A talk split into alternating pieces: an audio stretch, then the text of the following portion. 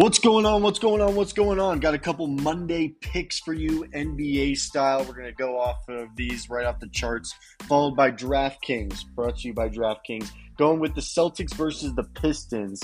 Um, Celtics money line, pretty obvious. They beat the Pistons twice uh, before this season. They've been doing pretty well. Um, money line, not paying too high, so I wouldn't go with this. It's not my first choice. But up next, is Cavs versus Wizards. I would do the Wizards on this money line. They're at plus 120.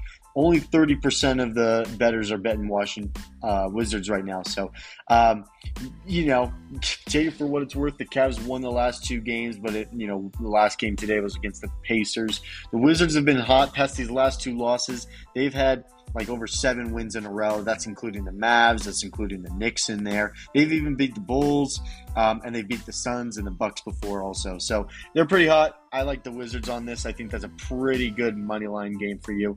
Um, if I'm going to do anything for the sharp odds, I do the Wizards. Up next, there's Clippers versus Nets.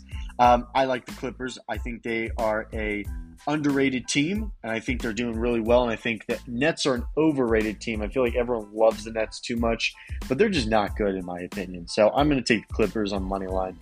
Spurs versus Bulls. Now I would do it a little differently. I'd shift it around because the Bulls are minus 540 on the money line, minus 10 and a half on the spread.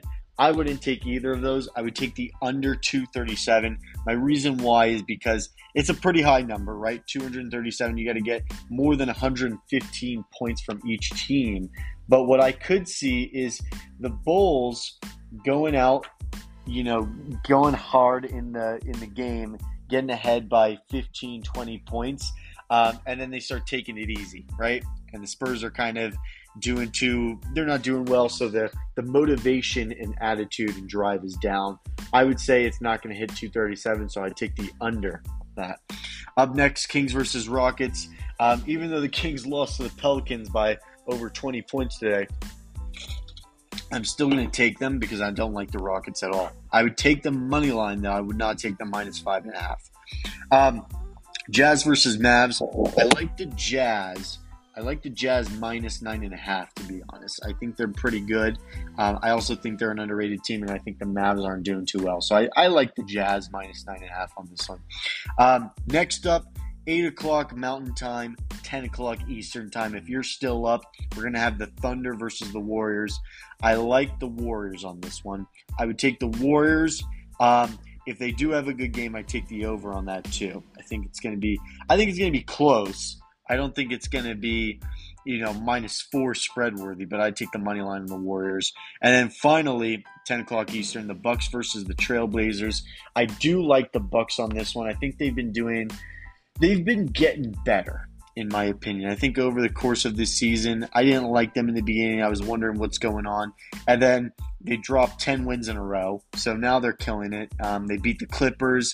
That includes the Nuggets. That includes the only loss they've had was the Cavs. So, um, but they did beat the Miami, uh, Miami, Heat last game. So I like them over the Trailblazers. I would take them money, money line. I even take them minus five on this one. So those are my picks for Monday for NBA. Um, DraftKings has been doing a 10 plus points booster. So take advantage of that while you can before it ends. You guys gamble safe, and I'll see you next time.